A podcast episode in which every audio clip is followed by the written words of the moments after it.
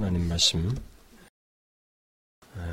에베소서 에베소서 이 장 오 절 말씀인데 우리가 오 절과 육 절을 함께 읽어보도록 합시다. 에베소서 이 장 오 절과 육 절 다 같이 읽어보도록 하겠습니다. 시작. 허물로 죽은 우리를 그리스도와 함께 살리셨고 너희가 은혜로 구원을 얻은 것이라. 또 함께 일으키사 그리스도 예수 안에서 함께 하늘에 앉히시니.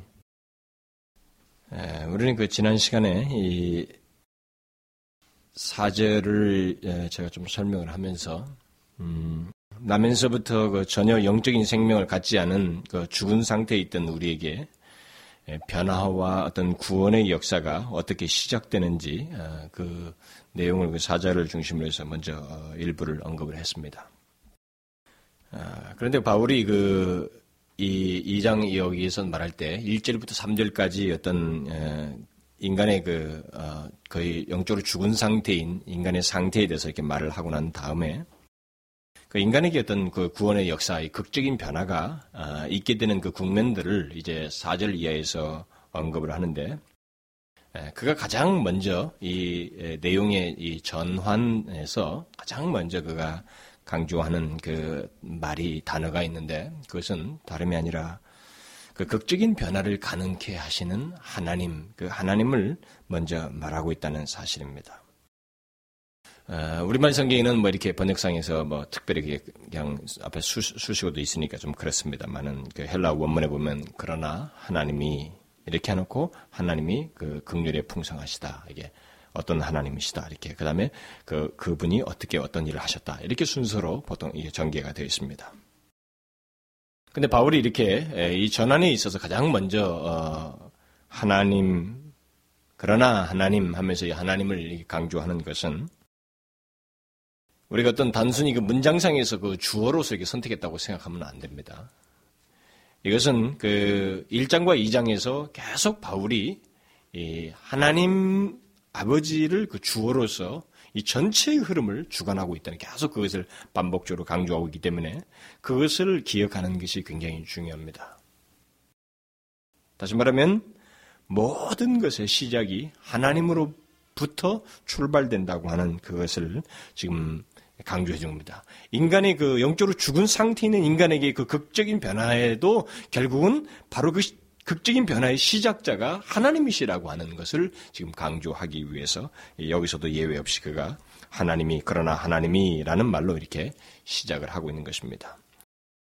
그래서 여기 일 절부터 그 삼 절 사이에서 말한 것과 같이 죄와 허물로 죽은 상태에 있는 인간에게 음, 만일 어떤 소망이 있다고 한다면 그런 인간에게 어떤 소망이 조금이라도 있다고 한다면 그리고 그런 자에게 존재 가치가 조금이라도 있으려면은 그 모든 것의 소망과 시작은 오직 하나님으로부터 시작되어야 한다고 하는 사실을 강조해주고 있는 것입니다. 그래서 이 전환에서 그러나 하나님, 하나님이 하나님께서 이렇게 말을 하고 있는 것입니다. 그래서 우리가 이 내용을 쭉 읽어볼 때 바로 그 강조를 이렇게 감안하고 내용을 일 절부터 삼 절까지 쭉 읽고 난 다음에 그러나 하나님께서 이렇게 말을 넣어서 읽어보면 이 내용이 상당히 생기가 있고 달라집니다.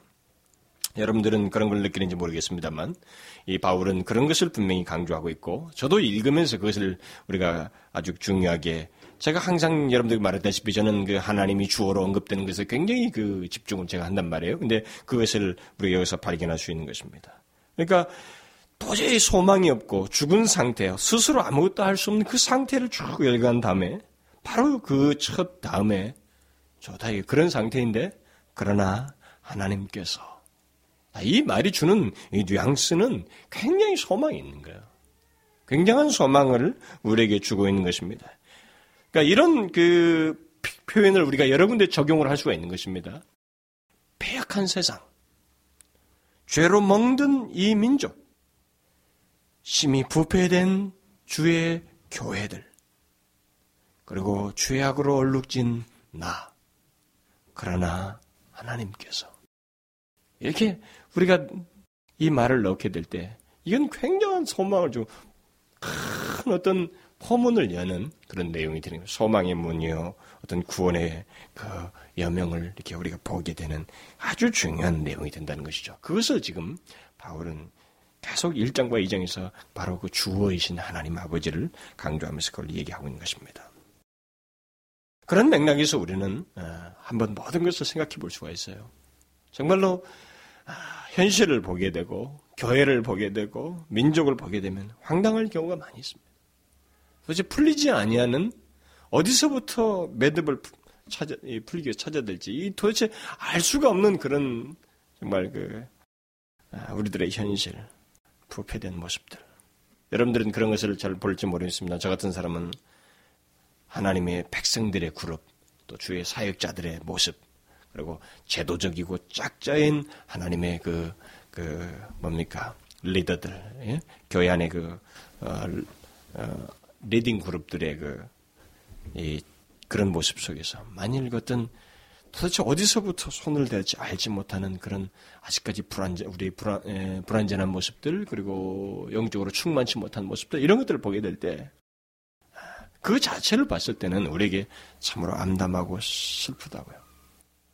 그리고 내 자신에게서도 마찬가지, 우리 자신에게서도 마찬가지입니다. 우리 자신에게서 어떤 깊은 그 죄의식 가운데 있고 내 자신이 너무 추한 것들을 보고 있을 때 내 자신만 보고 우리 현실만 보면 여기서는 아무런 것도 얻을 수가 없는 거예요. 소망이 하나도 없습니다.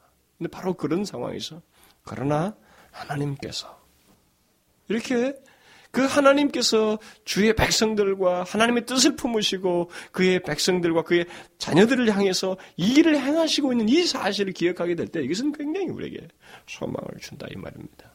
사실 우리 조국교회라든가 이 민족의 어떤 이런 죄악됨을 보면서도 만일 저타이교회 이런 현실을 가지고 우리가 슬퍼하고 또 비판하고 그냥 이것을 생각 없이 뭐라고 말하기보다는 좋습니다. 그 현실을 우리가 슬프게 보아요.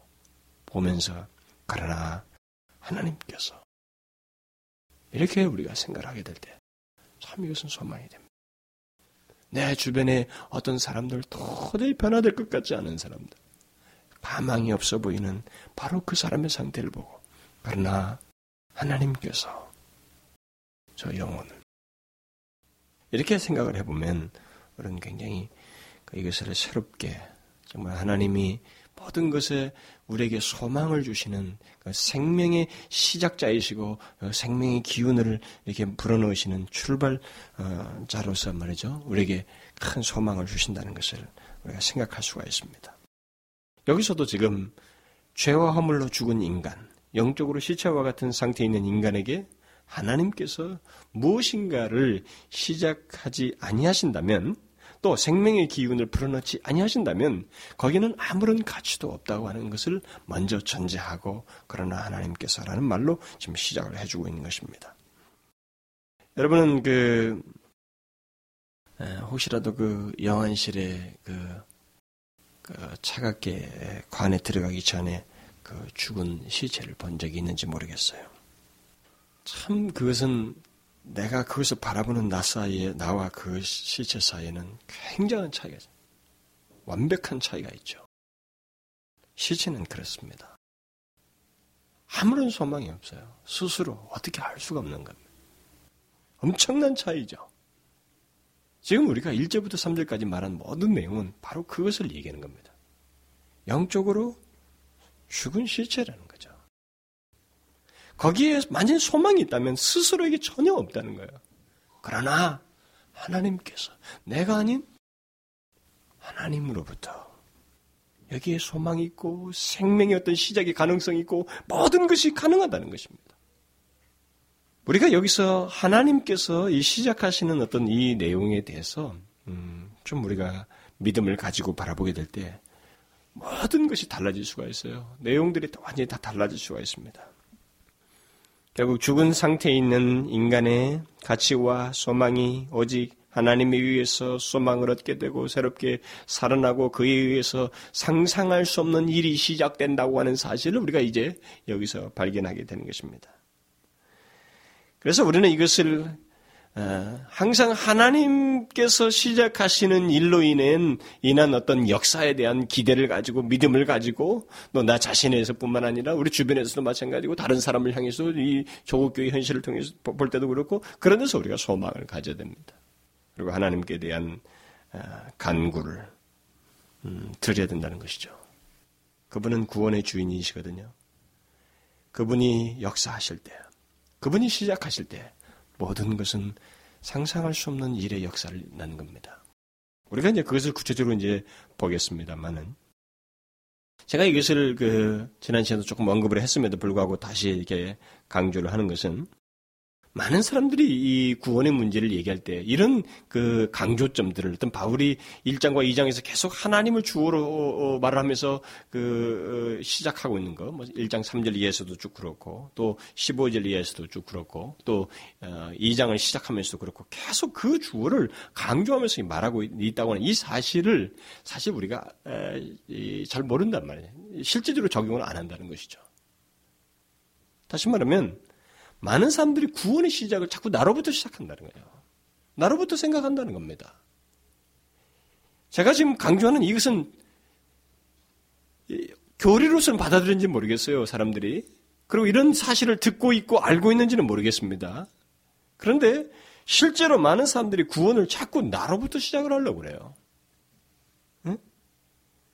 특별히 칼빈주의적인 그런 그 교리 교육이라든가 이 어, 양육을 받은 사람들, 또 이 바울의 어떤 내용들, 이런 걸 들, 들은 사람들은 당연히 이것을 거부할 겁니다만은.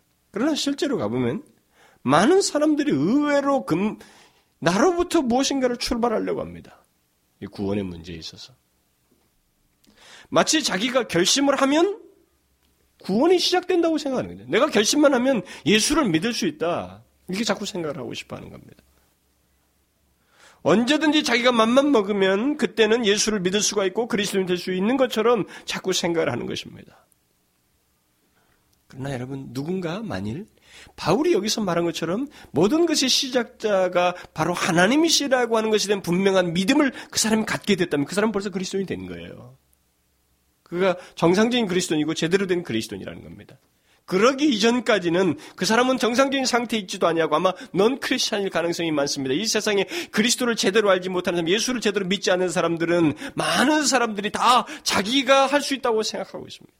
심지어 이 복음적인 진영 안에서도 반절 정도의 많은 그룹이 이런 생각을 가지고 있습니다만은 자기가 시작할 수 있는 것처럼, 반절까지는 안 될 수도 있겠죠. 어떤 한 그룹이 그렇게 생각들을 하고 있습니다만은.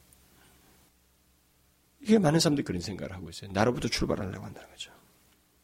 그러나 성경이 처음부터 시작하는 거지만, 창세기 일 장부터 시작하는 겁니다만, 시작은 하나님께서 태초에 천지를 창조하심으로 시작되는 거예요. 하나님이에요. 여러분, 계시록 끝에도 가보면 그 하나님께서 오셔서 모든 것을 마무리할 것에 대한 기대로 끝납니다. 다시 말하면 성자 예수 그리스도시죠. 그게 뭐예요? 기독교는 내가 결심해서 신앙을 갖고 구원을 얻는 그런 종교가 아니라는 것입니다. 여러분, 가서 절간에 들어가서 내가 가서 이제부터 돌을 닦기 시작하면 내가 할 수 있어요. 수양 종교라든가 이런 종교는 내가 할 수 있습니다, 여러분.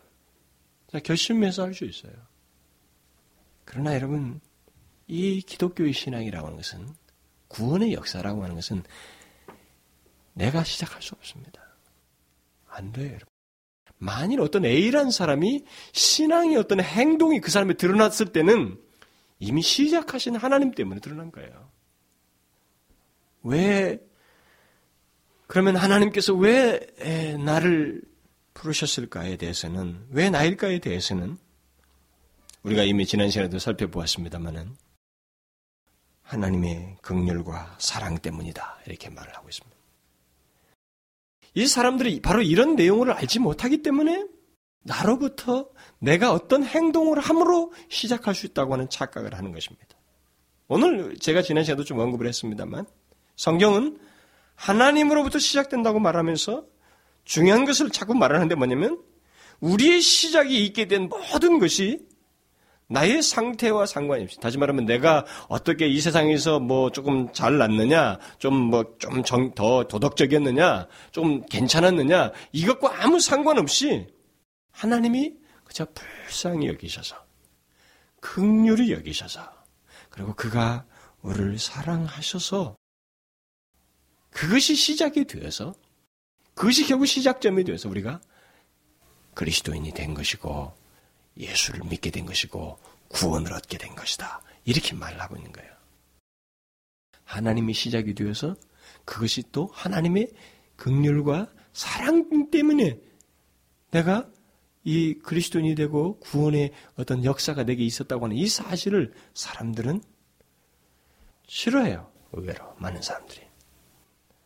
사람들은 이런 이런 식의 그 성경의 진리를 못마땅해 합니다. 자존심을 상해해요. 왜냐하면 누군가를 특별히 구원하기로 했다고 한다면 그 사람은 뭔가 다른 사람과는 다르다고 하는 것이 뭔가 있어서 된 것이고, 그가 그런 것이 있어서 그래도 자기가 결심했거나 뭔가 자기 쪽에서 뭔가 했기 때문에 된 것이지, 이게 이제 논리적으로 맞는 거예요. 우리 일반인 상식으로는. 응? 뭔가 다른 것이 있기 때문에 그 사람을 구원한 것이라고 해야 이게 논리적으로 맞는데, 그에게 있어서는 아무런 것이고 똑같고, 뭐 자기 딴은 잘났다고 했는데 저쪽으로는 아무런 차이가 없고, 그것은 오직 하나님께서 그를 불쌍히 여기시는 긍휼과 사랑 때문에 하나님께서 그를 이렇게 구원하시기로 하셨고, 그 그분의 시작에 의해서 구원의 역사가 내게 일어났다고 하는 이 성경의 진리, 이 하나님의 말씀을 사람들이 힘들어하는 거예요. 왜냐하면 자존심을 상해하거든요. 우리 인간은요, 이 세상에 태어나서 누구든지 예외 없이 자라나면서 부모로, 부모의 칭찬과 인정을 받고 자라던, 사람들과의 경쟁을 통해서 성취하면서 터득하던 인간은 누구나 다 자기에 대해서만큼은 괜찮다고 생각하고 있고, 내가 무엇인가 나서 대접받고 있고 남들에게 인정받고 있다고는 자기 자신에 대한 과대 평가를 다 가지고 있습니다. 다시 말하면 인간적인 평가인데 그 평가를 영적인 문제에서까지 끌고 들어온다는 겁니다. 음? 이 영적인 문제에서까지 성경이 지금 일 절부터 삼 절까지 실체로 자꾸 말하는 것을 거의 생각지 아니하고 일반적인 생각 속의 사회 속의 경쟁 사회 속에 있는 자기에 대한 평가를 가지고 와서, 나는 하나님께 무엇인가 나서 구원을 받는다, 나는 하나님께서 무엇인가 다른 상관에 비교될 만한 것이 있기 때문에 내가 선택이 된 것이고 내가 결심했기 때문에 구원을 받는 것이라고 하는 큰 착각들을 한다는 것이죠. 그것을 지금 사도 바울이 부시고 있는 거예요. 그러나 하나님께서, 그것도 하나님께서 긍휼에 풍성하신 하나님께서 우리를 사랑하심으로 이렇게 시작하고 있는 겁니다. 인간들이 자기 자신의 이런 바울을 통해서 주신 이런 계시를 알지 못하기 때문에, 조명되지 않았기 때문에 이게 모르는 거예요. 내가 맘만 먹으면 믿을 수 있다는 생각을 자꾸 한다는 거죠. 그는 자신이 누구인지를 알지 못하고 있습니다. 그리고 동시에 우리에게 구원을 주시는 하나님이 누구인지를 알지 못하고 있는 거예요. 그는 스스로 교만해 있고 자기 자신에 대해서 과대평가를 하고 있는 것입니다. 그리고 어떤 면에서 보면은 그런 사람들 쪽에는 자기 것이 감추인 어떤 것이 드러나는 것을 겁내는지도 몰라요. 이게 있습니다. 그러나 인간이 얼마나 비참한 존재인지를 알므로써 그는 그야말로 구원의 어떤 역사가 자기에게 시작됐다는 것을 발견하게 됩니다. 그게 하나님께서 하시는 방식이에요. 그래서 그것을 알지 못하면, 여러분, 예수님께서는 나를 따라오던 너를 부인하라 그랬잖아요. 이게 먼저 선행이 안 되면은 결국 그게 성령의 역사거든요. 그게 구원이 시작되고 있다는 역사예요.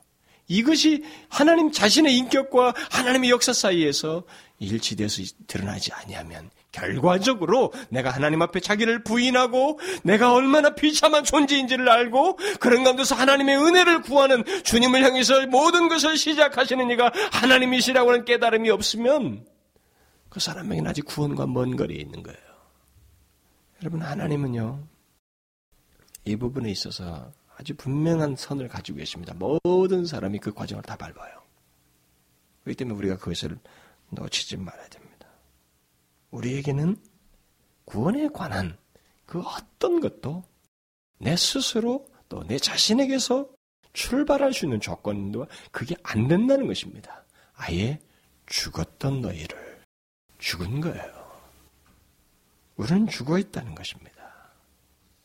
그런 사람에게 어떤 역사가, 구원의 역사가 시작된다고 한다면 그것은 오직 하나님의 긍휼이에요. 그분이 시작하신 것이고 그분의 긍휼과 사랑 때문에 시작된 것입니다. 그러면 허물로 죽었던 우리를 향해서 하나님께서 행하신 일이 무엇인가? 한마디로 말하면 일 절부터 삼 절까지 말한 그 내용, 말한 것과 같은 그 상태로부터 구원하시는 거예요. 이게 하나님께서 죽었던 우리를 위해서 행하시는 일입니다. 근데 그래서 구체적으로 내용들이 무엇인지에 대해서 우리가 보면 그 오 절에도 나오고 팔 절도 구원이란 말이 나옵니다. 그러니까 구원이에요. 구원이란 말인데 이 구원에 해당되는 내용을 오 절과 육 절에서 그 세 가지로 지금 언급을 하고 있습니다. 먼저 하나님께서 죽었던 우리를, 죽은 우리를 그리스도와 함께 살리셨다 이렇게 말하고 있고, 그 다음에는 죽은 우리를 그리스도와 함께 일으키셨다 이렇게 말하고 있고, 그리고 마지막으로 죽은 우리를 그리스도와 함께 하늘에 앉히셨다. 이게 지금 구원에 대한 어떤 내용들을 이렇게 표현을 한 것입니다. 바울은 여기서 하나님께서 죽은 우리를 살리시고 일으키시고 하늘에 앉히셨다고 말을 하고 있습니다.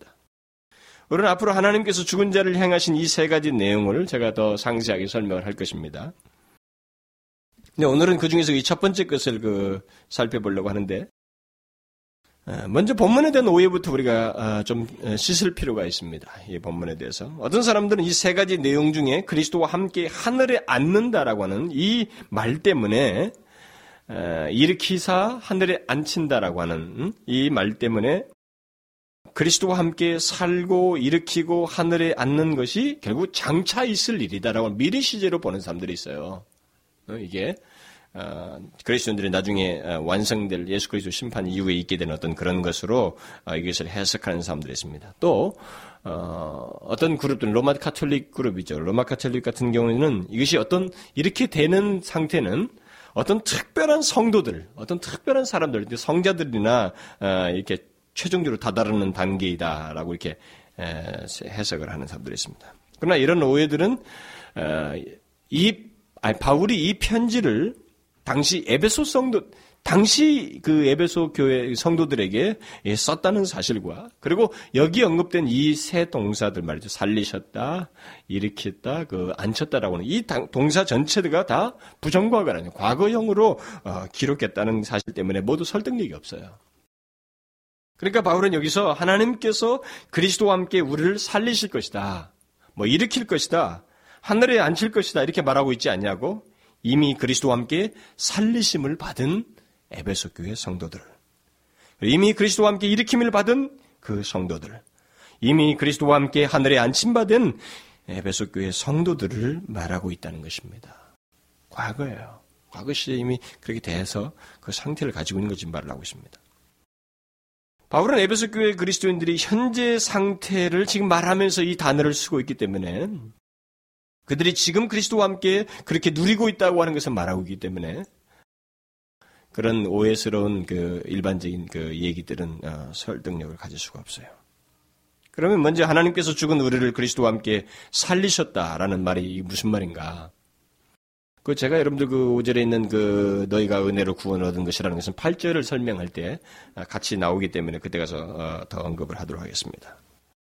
바울은 여기서 아주 중요한 진리를 한 가지 말합니다. 그리스도 어, 어, 죽은 우리를 하나님께서 그리스도와 함께 살리셨다라고 말은 이 말, 뒤에도 이제 그런 단어들이 나옵니다만 여기서 아주 중요한 진리를 한 가지 말하고 있는데, 그것은 어, 하나님께서 행하신 그 구원의 역사들을 말하면서 계속 지금 이 동사들과 함께 어떤 반복적인 단어를 하나 쓰고 있는데, 그것은 함께라는 말입니다.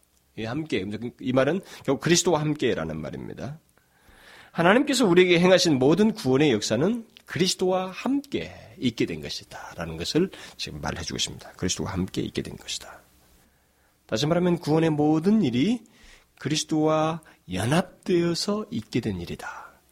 참 이 부분은 굉장히 많은 걸 설명해야 돼요. 참 제가 에베소, 아니 이제 요한일서 강의 시간에도 조금 언급을 했었는데 많은 걸 얘기해야 됩니다. 이게 뭐 한두 가지 설명할 수 있는 게 아니거든요. 그런데 여기서 일단 우리가 한 가지 중요하게 계속 놓치지 말아야 될 게 뭐냐면 그리스도인에게 생기는, 그러니까 결국은 똑같이 죄와 허물로 죽은 상태에 있는 그런 존재에 어떤 A라고 하는 사람, 결국 하나님 택하신 자예요. 그 사람에게, 택하신 자에게 생겨나는 이 모든 일, 이 구원의 전 과정은 그리스도와 연합되어서 생긴 일입니다.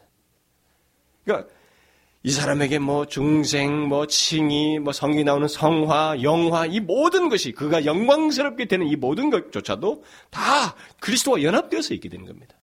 여러분과 제가 하나님 앞에 가서 우리가 의로울 수 있는 조건이 하나도 없습니다. 근데 우리가 하나님 앞에 의롭다 인정함을 받고, 그 의가 하나님 앞에서 드러나, 이게, 현재에서도 의롭다 칭함을 받았지만, 하나님의 심판 앞에서, 심판대 앞에서도 우리가 그것이 인정되어지는 일이 있게 돼요. 그게 다 뭐냐? 그리스도와 연합되어서 그래요. 모든 것이 이것과 관련되어 있습니다. 근데 바울은 여기서 이 그리스도인과 그리스도 사이의 그 연합의 문제를 간단하게 이제 이런 표현을 통해서 쓰고 있는데요. 이런 그 이거 이런 내용들을 성경에서 언급하는 뭐 비유들이 참으로 많이 있습니다만, 그냥 더 효과적인 그 한두 가지만 얘기하면은 이제 결혼 비유 같은 거죠. 음, 결혼 비유를 통해서 얘기합니다. 그러니까 예수 그리스도와 이 교회, 그러니까 그리스도인들이죠. 그리스도인들은 한 몸이 되었다는 것을 성경에서 이제 말을 해줍니다. 이 연합이 그렇게 됐다는 거죠. 우리가 이게 부부를 한 몸이라고 하잖아요, 성경에서요. 이게 몸체상의 한 몸이라는 게 아니잖아요. 이들 사이를 하나로 취급하는, 결합하는 거죠. 제가 언젠가 어, 기회가 되면 뭐 또 설명할 기회가 있겠습니다만은, 이것은 다 하나님의 그 묘한 그 이, 이, 이, 개념입니다. 여러분, 삼위 하나님을 하나로 말씀하잖아요. 하나라고 그러잖아요. 이것은 하나님 개념이에요. 인간 개념이 아닙니다. 인간에게 이런 개념이 없어요. 인간은 둘은 둘이에요. 다수면 다수인 것입니다. 그런데 우리에게는 이 숫자상이 셋이면 셋이라고, 이 물리적 환경 속에서는, 이런 공간적인 환경 속에서는, 우리는 시공간에 지배받는 환경 속에서는 우리가 숫자상으로 달리하는 세 개는 세 개로 말합니다. 이게 우리 개념이에요. 그러니까 이 개념에 젖어 있는 사람에게는 삼위일체라는 것이 쉽게 납득이 안 됩니다. 이것은 도저히. 그래서 숫자상의 하나로 볼 수 있는 게 아니에요, 이것은. 근데 성경이 이렇게 표현하는 거죠. 삼위일체다, 이거죠. 삼위가 하나와 같이 같다라고 하는 거예요. 근데 이 삼위를 일체라고 말하는 이런 표현이 어디로 계속 하나님께서 우리에게 전달하시냐면, 그 아담과 하와를 둘이 결합시키면서 이렇게 하나로 보셔요. 이게 하나님 개념이에요. 인간에게 없습니다. 이게 하나님이 둘을 하나라고 취급하시는 거예요. 이게 뭡니까? 이 둘 사이에 결합을 통해서 생겨나는, 뗄 수 없다라고 하는 하나님의 원칙이에요. 따로따로 조, 존재가 안 된다고 하는 그런 하나님 개념을 우리에게 말씀해 주신 거예요. 이런 게 어디로까지 확장되냐면 모든 그리스도인들에게 해당됩니다. 모든 그리스도인을, 그리스도와 우리 사이를 한 몸이라고 말씀하셔요. 결혼 비유를 통해서. 이게 뗄 수 없다라고 하는 것입니다. 예? 바로 그것을 하나로 지금 말씀하세요. 그러면서 여기에 그리스도를 머리로 하여서 온 지체들이 숫자상으로 얼마나 많아요? 근데 이것을 하나로 말씀하세요. 이것은요, 하나님 개념입니다. 우리는 이것을 믿음을 갖지 아니하고는 이것을 이해하지 못합니다. 받아들이지는 못하죠. 성경은 바로 그런 맥락에서 이 연합을 굉장히 중요하게 얘기해요. 처음부터 구약에도 이 내용이 나옵니다. 구약에서부터는 하나님 아버지와 그의 하나님이라고는 통칭과 함께 이스라엘 백성들 결, 결혼의 비유로 얘기했는데, 그리고 신약에 와서는 예수 그리스도와 교회, 그리스도인 사이의 연합을 말을 하고 있습니다. 그런 식으로. 그런데 그것을 한 몸이라고 말해요. 그러면서 어, 그리스도께서 머리가 되시고 백성 그리스도인들은 다 그 몸의 한 지체이다, 이렇게 말하고 있습니다. 또 나무와 가지를 해서 한 존재로서 이렇게 분리될 수 없는 그런 관계로 비유를 하고 있습니다. 이런 모든 비유들이 그 언급하는 것은 뗄 수 없는 관계, 한 몸처럼 연결되어 있다는, 연합되어 있다는 것입니다. 그래서 그리스도인에게 있어서 구원받는, 구원의 역사가 시작된 모든 사람에게 있어서 일어나는 모든 일, 죄가 씻음받고 그가 의롭다함을 얻게 되고 그가 거듭나며 그가 거룩하게 역사가 일어나고 나중에 영화롭게 바뀌며 하나님의 심판 앞에서도 우리가 떳떳하고 부족함이 없이 하나님 앞에 인정받고 하나님과 함께 누리게 되는 이 모든 것의 역사가 다 그리스도와의 연합에 의해서 이루어져요. 죄 씻는 것도 다 그렇습니다. 십자가에서 죽으신 예수 그리스도의 죽음, 그 죄를 그가 친히 치시고 죽으셨다고 하는 이 사실이 어떻게 수천 년의 세월들이 다 있는 연관되는 이 많은 사람들의 죄를 지은 역사로 그래서 감당한 효과로 어떻게 연결되느냐 이게요. 이것은 모든 것이 다 하나님께서 우리에게 이 연합과 관련해서 그리스도와의 연합과 관련해서 한 겁니다.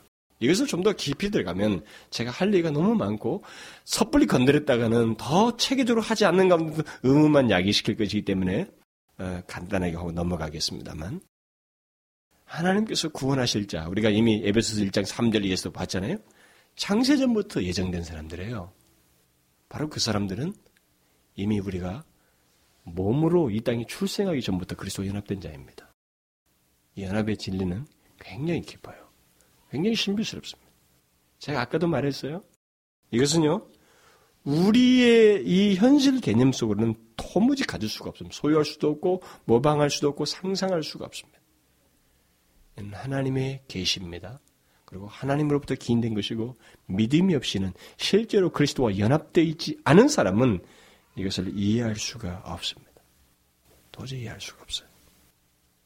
그래서 예수 그리스도의 죽음과 부활과 승천과 함께 안침받은 것을 이, 이 땅에 사는 그리스도인에게 이미 생긴 어떤 변화와 누리는 상태와 관련해서 지금 말을 하고 있는 거예요.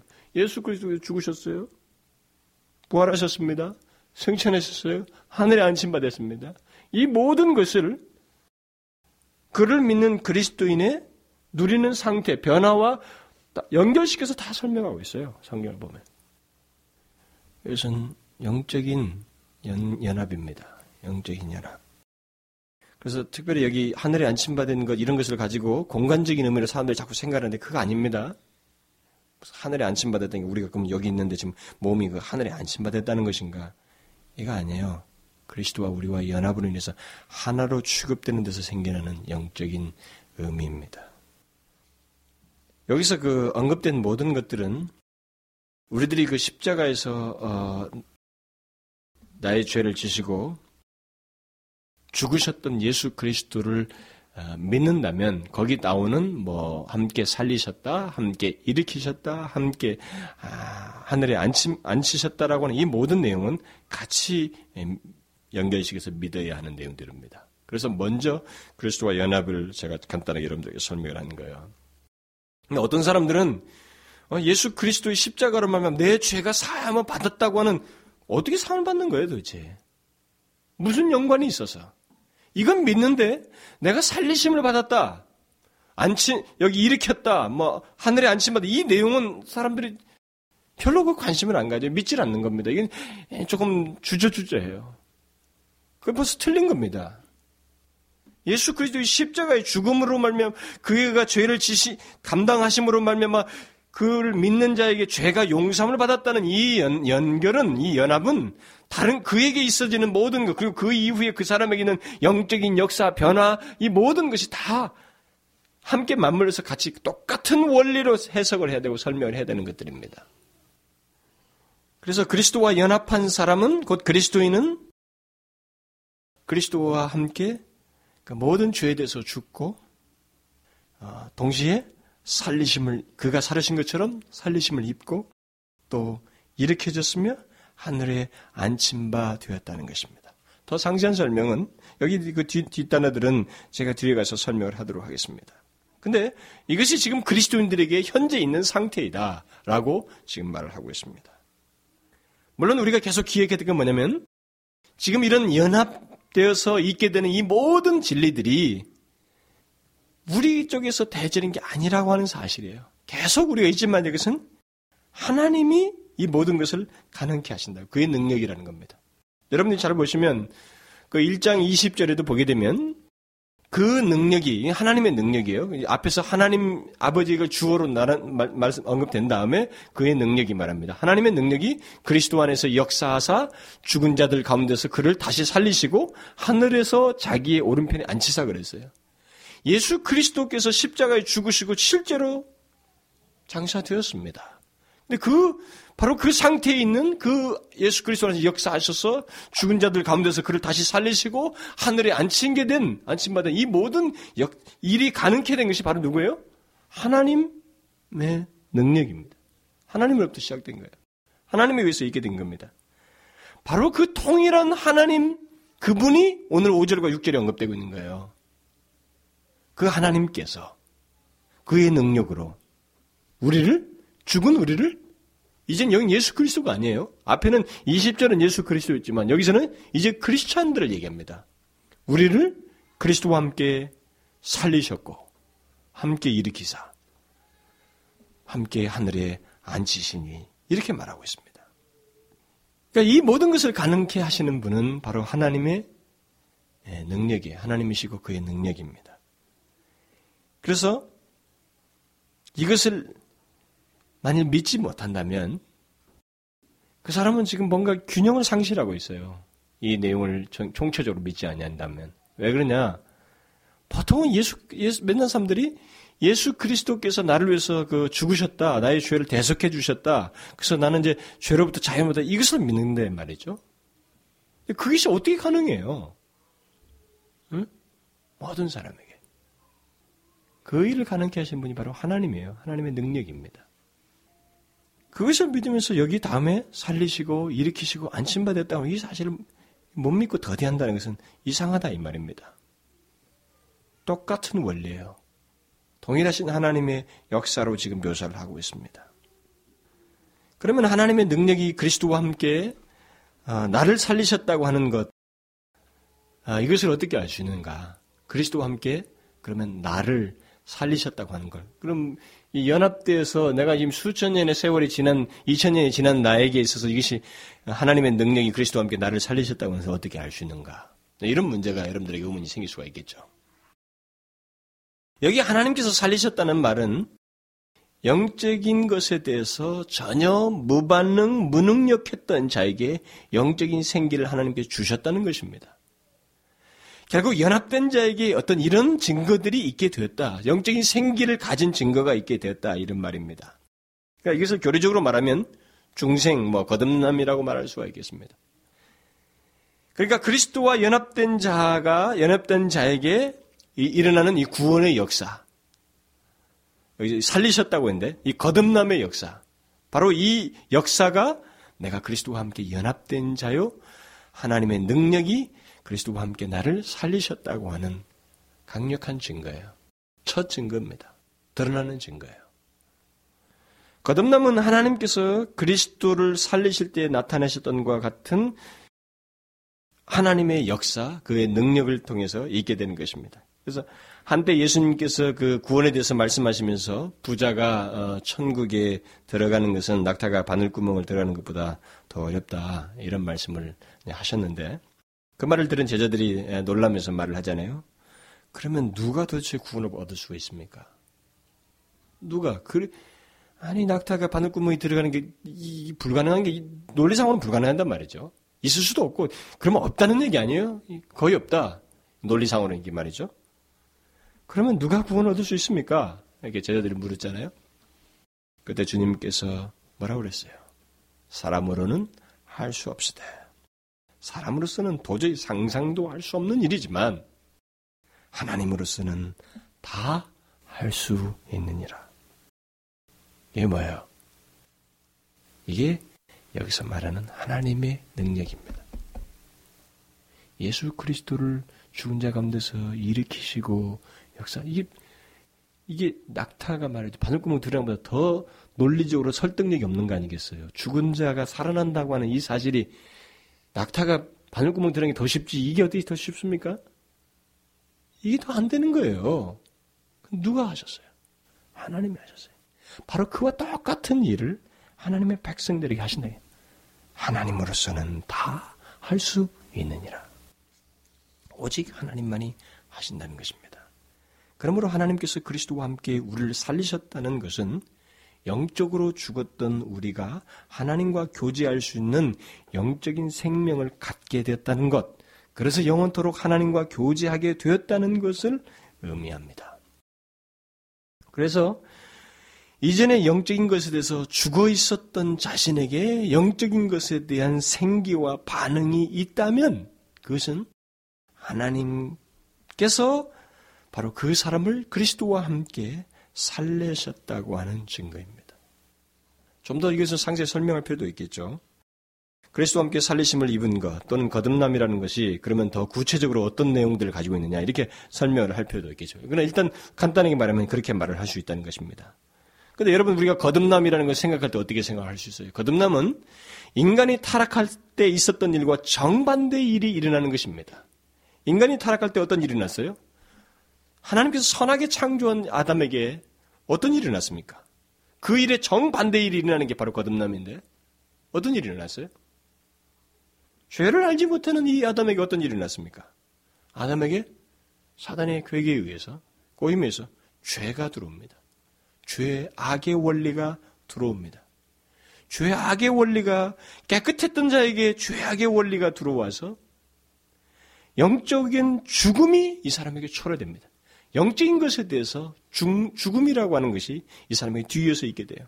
그래서 하나님과의 연합, 교제가 깨어지게 됩니다. 바로 이 순서가 거꾸로 되는 것이 바로 거듭남이에요. 거듭남이라는 것은 어떤 사람에게 죄와 허물로 죽어 있습니다. 시체예요. 오직 죄밖에 없습니다. 아무것도 자생 능력이 없어요. 바로 그런 사람에게 영적인 생명이 하나님으로부터 주어져서 아담은 사단에 의해서 그것을 받아들였지만 이제는 하나님에 의해서 주어져서 그에게 소위 죄악의 원리가 아니라 반대로 거룩함의 원리가 그에게 심기워져서 그 원리를 따라 하나님과 연합하여 하나님과 회복된 교제를 갖게 되는 것. 이게 바로 거듭나는 것입니다. 정반대 일이 인간에게 일어나는 거예요. 이쪽에서는 인간의 의지로 그렇게 됐으면 이쪽에는 이제 하나님께서 그 일을 시작하셔요. 거듭남의 역사예요. 그러므로 하나님께서 그리스도와 함께 살리신 자, 곧 거듭난 사람은 이전에 없던 거룩한 성향이라는 걸 갖습니다. 바로 이것이 그리스도와 함께 연합돼서 연합하여 하나님께서 살리셨다고 하는 증거인 것입니다. 이전에 없어 이건 있을 수가 없는 일이죠. 없었던 거룩한 성향이라는 것이 거듭난 사람에게 생기는 것입니다. 본래 죄와 허물로 죽은 상태에 있는 인간은 거룩한 성향이라는 것이 존재치가 않습니다. 아예 없어요. 그런 게. 그것은 하나님께서 그리스도와 함께 살리심으로써 있게 되는 거야. 살리실 때 있게 되는 거야. 다시 말하면 오직 거듭난 자에게만 있는 전혀 새로운 성향이라는 것입니다. 그러므로 말이죠. 여러분과 우리들에게, 우리, 우리, 우리 자신들에게 죄를 싫어하는 성향. 비록 우리가 실수는 하지만, 뭐 실수가 있다 손치더라도, 죄를 싫어하는 성향, 죄를 한 번 안 하는 문제가 아니에요. 그것을 싫어하는 성향, 그게 있고 반대로 또 하나님이 원하시는 것과 또 거룩한 것과 하나님께서 하신 이 말씀을 기꺼이 좇고자 하는 그것을 따르고자 하는 성향이 있다면 이 사람이 바로 하나님의 죽었던 자에게 하나님의 생명이 있어서 거룩함의 원리를 가지고 있는 것입니다. 그 사람이 거듭난 사람이에요. 하나님께서 그리스도와 함께 살리신 자입니다. 하나님을 믿게 되고 그를 의지하려고 하는 그런 마음이 있고 하나님의 말씀을 깨닫게 되어서 그 깨달음이 자기에게 오히려 기쁨이 되고 그것을 따르고자 하는 그런 마음이 생기고 하나님의 말씀을 따라서 살고 싶은 마음 또 은밀하게 그의 말씀을 따라서 누군가를 어, 섬기고 또 하나님을 찬양하고 싶어하고 주님께 예배드리고 싶어하고 그것이 즐겁고 하나님의 말씀을 사모하는 것 이런 모든 것은 이런 모든 성향에 지, 나타나는 증거들은 하나님께서 그에게 생명의 역사를 일으키신 그래서 그가 살리심을 입은 자인 것을 나타내는 것입니다. 거듭난 자죠. 결국 거듭난 자에게는 그 거듭난 자에게 있는 이 거룩한 성향은 하나님의 말씀을 깨닫고 그리고 그 말씀을 통해서 하나님이 원하시는 것을 알고 그것을 행하고 싶어하고 또 순종하는 삶을 사는 모습으로 드러나게 됩니다. 그래서 궁극적으로 그리스도를 닮고자 하는 이런 성향을 드러내요. 이게 바로 생명입니다. 허물과 죄로 죽었던 자에게 도저히 없었던 생명이에요. 하나님이 살리셨다고 하는 것은, 그리스도와 함께 살리셨다고 하는 것은 바로 이겁니다. 자, 제가 언젠가 이 일 절부터 삼 절 설명하면서 여러분들이 이 얘기한 적이 있습니다. 이것이 생명이라고 하는 것에 대해서 우리는 아주 가소롭게 여길 수도 있어요. 사람들은. 생명은 내가 지금 호흡하고 있는 육신의 생명의 가치를 일차적으로 두고 우리는 그렇게 말할 수도 있습니다. 아닙니다. 성경은 계속적으로 살리셨다라고 말하면서 하나님이 주시는 이 생명의 가치는 일차적으로 영적인 것에 두고 있습니다. 이 사람이 태어나서 아무것도 모르고 자기밖에 모르고 죄밖에 몰랐던 이 사람이 하나님을 향해서 무엇인가 생기를 드렸다고 하는 이 생명의 소유, 이게 진짜 생명이고 생명의 발원이라는 것입니다. 인간에게 주어진 하나님의 생명은 처음 주어진 생명은 바로 그것이었어요. 육신의 생명이 아니었습니다. 아담에게 하나님께서 불어넣으신 생명은 바로 그 생명이었습니다. 육신은 잠시 일시적이고 유한한 거예요. 하나님의 생명은 바로 거듭난 자에게 허락되는 그 하나님의 생기는, 그래서 하나님을 알고 주님과 교제하는 이 생명이 바로 하나님의 본래적인 생명이에요. 주님과 교제하는 생명이요, 영원히 함께하는 생명입니다. 그것이 바로 그리스도와 함께 하나님께서 살리실 때 있게 되는 증거인 것입니다. 그래서 여러분들에게 제가 이것을 말하면서 이상하게 들리지만 우리는 육신의 생명을 더 존중해야 하는 여기는 그런 풍토, 믿음이 없이는 그렇게밖에 못하죠. 그런 생활을 갖고 있습니다만 성경은 생명의 진수는 그게 아니라는 것입니다.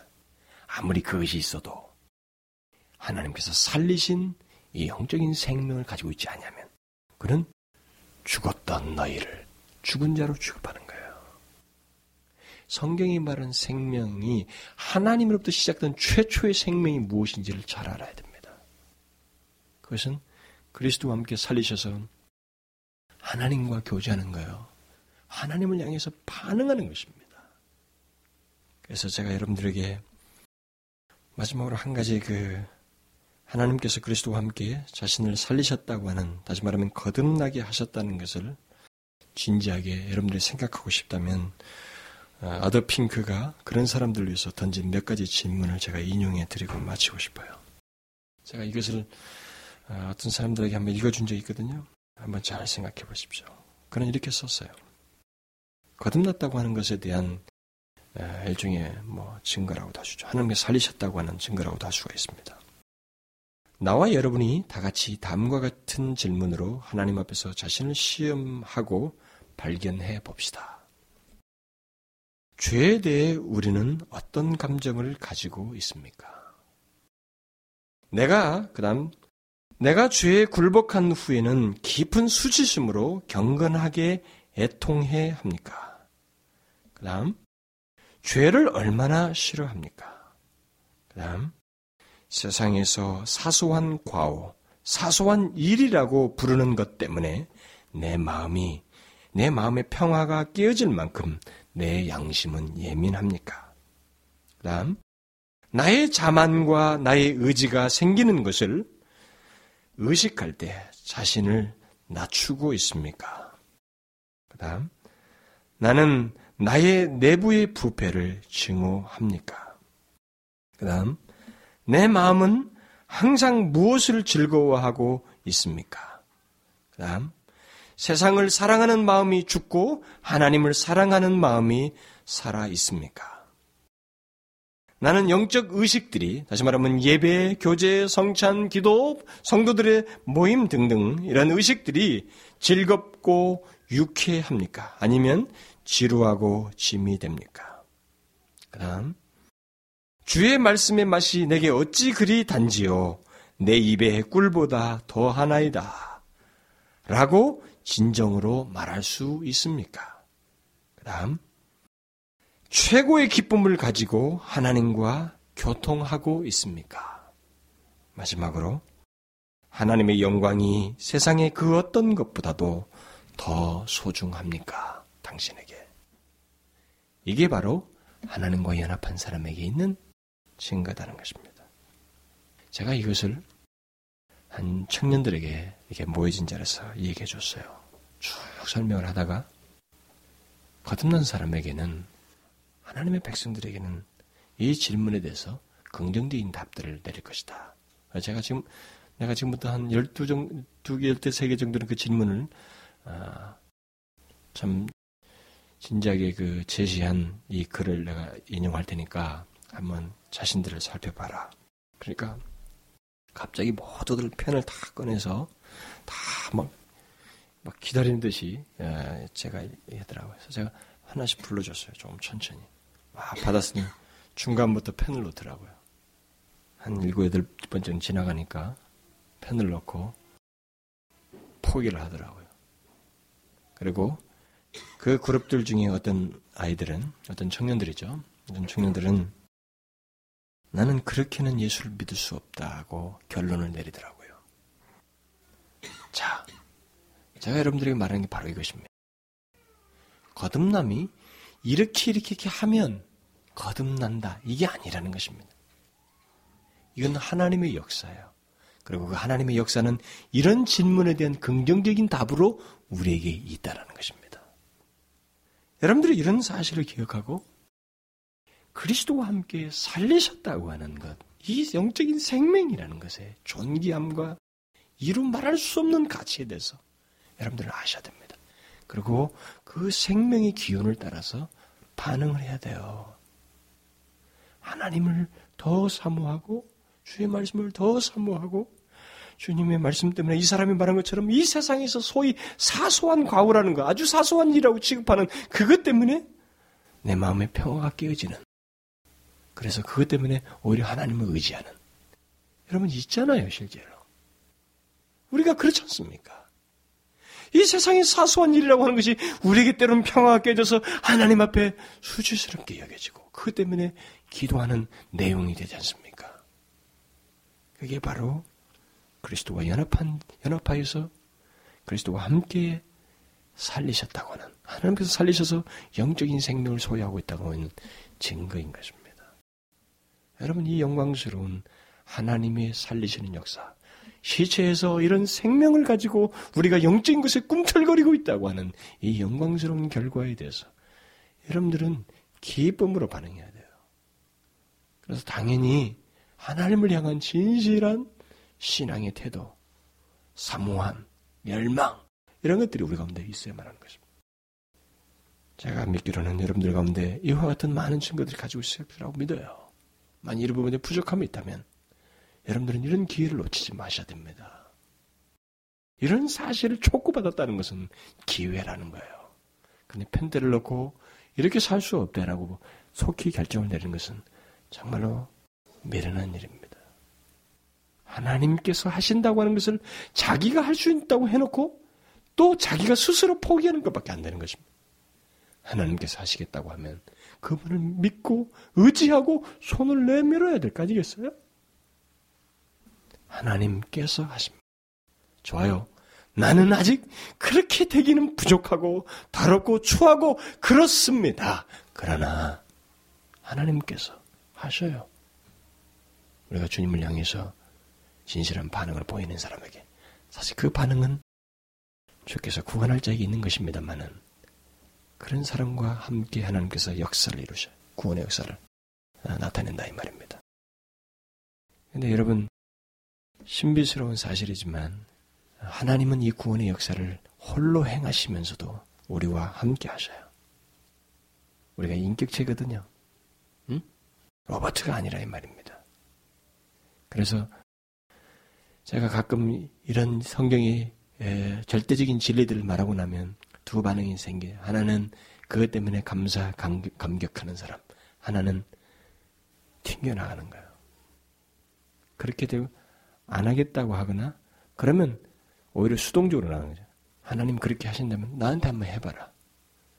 제가 앞에도 아침에도 그랬습니다만, 나에게 한번 해보라고 하는 사람은 멸망할 사람입니다. 그 사람은 구원을 사모하는 자가 아니고 원치도 않는 사람입니다. 여러분 잘 보십시오. 하나님께서 저와 같은 사람을 세우셔서 이런 말씀을 전하는 중에 우리를 놓고 하시고 감동 주시잖아요. 이 감동은요, 사사로운 게 아닙니다, 여러분. 굉장히 중요한 거예요. 성령의 역사는 무슨 뭐 가시적인 기적으로 더 이상 그것에 의존하지 않습니다. 지금은 계시가 완성된 이후로는 이 하나님의 말씀을 통해서, 감동을 통해서 더 크게 광범위하게 보편적으로 역사하셔요. 이 감동조차도 잊지 않습니다. 갈수록 더 메말라지게 뻔합니다. 주님이 오시기 전에. 그러므로 우리가 하나님의 이런 말씀을 통해서 감동이 있으면 그 감동을 소중히 여기고 나를 살리실 하나님을 향해서 손을 내미는 거예요. 그게 생명의 역사입니다. 구원의 역사예요. 기도합시다. 오 살아계신 아버지, 아버지 하나님, 하나님에 대하여 전혀 반응할 수 없었던 저희들, 영적인 것에 대하여 죽어 있었던 우리들, 바로 우리들에게 그리스도와 함께, 그리스도와 연합된 자로서 우리에게 생명을 불어넣으시고, 그리하여 하나님의 말씀을 들어도 그것을 깨달으며 그 들은 말씀을 좋아하고 그것을 기뻐하며 또 그것을 기꺼이 행하고자 하는, 순종하고자 하는 이런 대생명의 역사를 우리에게 주심을 감사드립니다. 오 아버지여, 우리에게 있어서 그것은 스스로 얻을 수 있는 것이 아니었습니다. 하나님께서 이런 생명의 역사를 우리에게 주사 정말로 영원토록 하나님과 교제하며 살 수 있는 이런 회복을 주셔서 감사합니다. 아담이 상실했던 것을 이제 우리에게 주시고 주님과 교제하는 이 은혜를 주셔서 감사합니다. 이 모든 것을 시작하신 하나님, 그리고 하나님의 그 한없는 긍휼과 사랑을 인하여 감사를 드립니다. 오 주여, 저희들이 이것을 잊지 아니하고 감사하며 하나님 앞에 겸비하여 살고 더욱 주님을 기쁘시게 하고자 하는 열망을 가지며 그리스도를 닮아가는 저희들 되게 하여 주옵소서. 예수 그리스도의 이름으로 기도하옵나이다.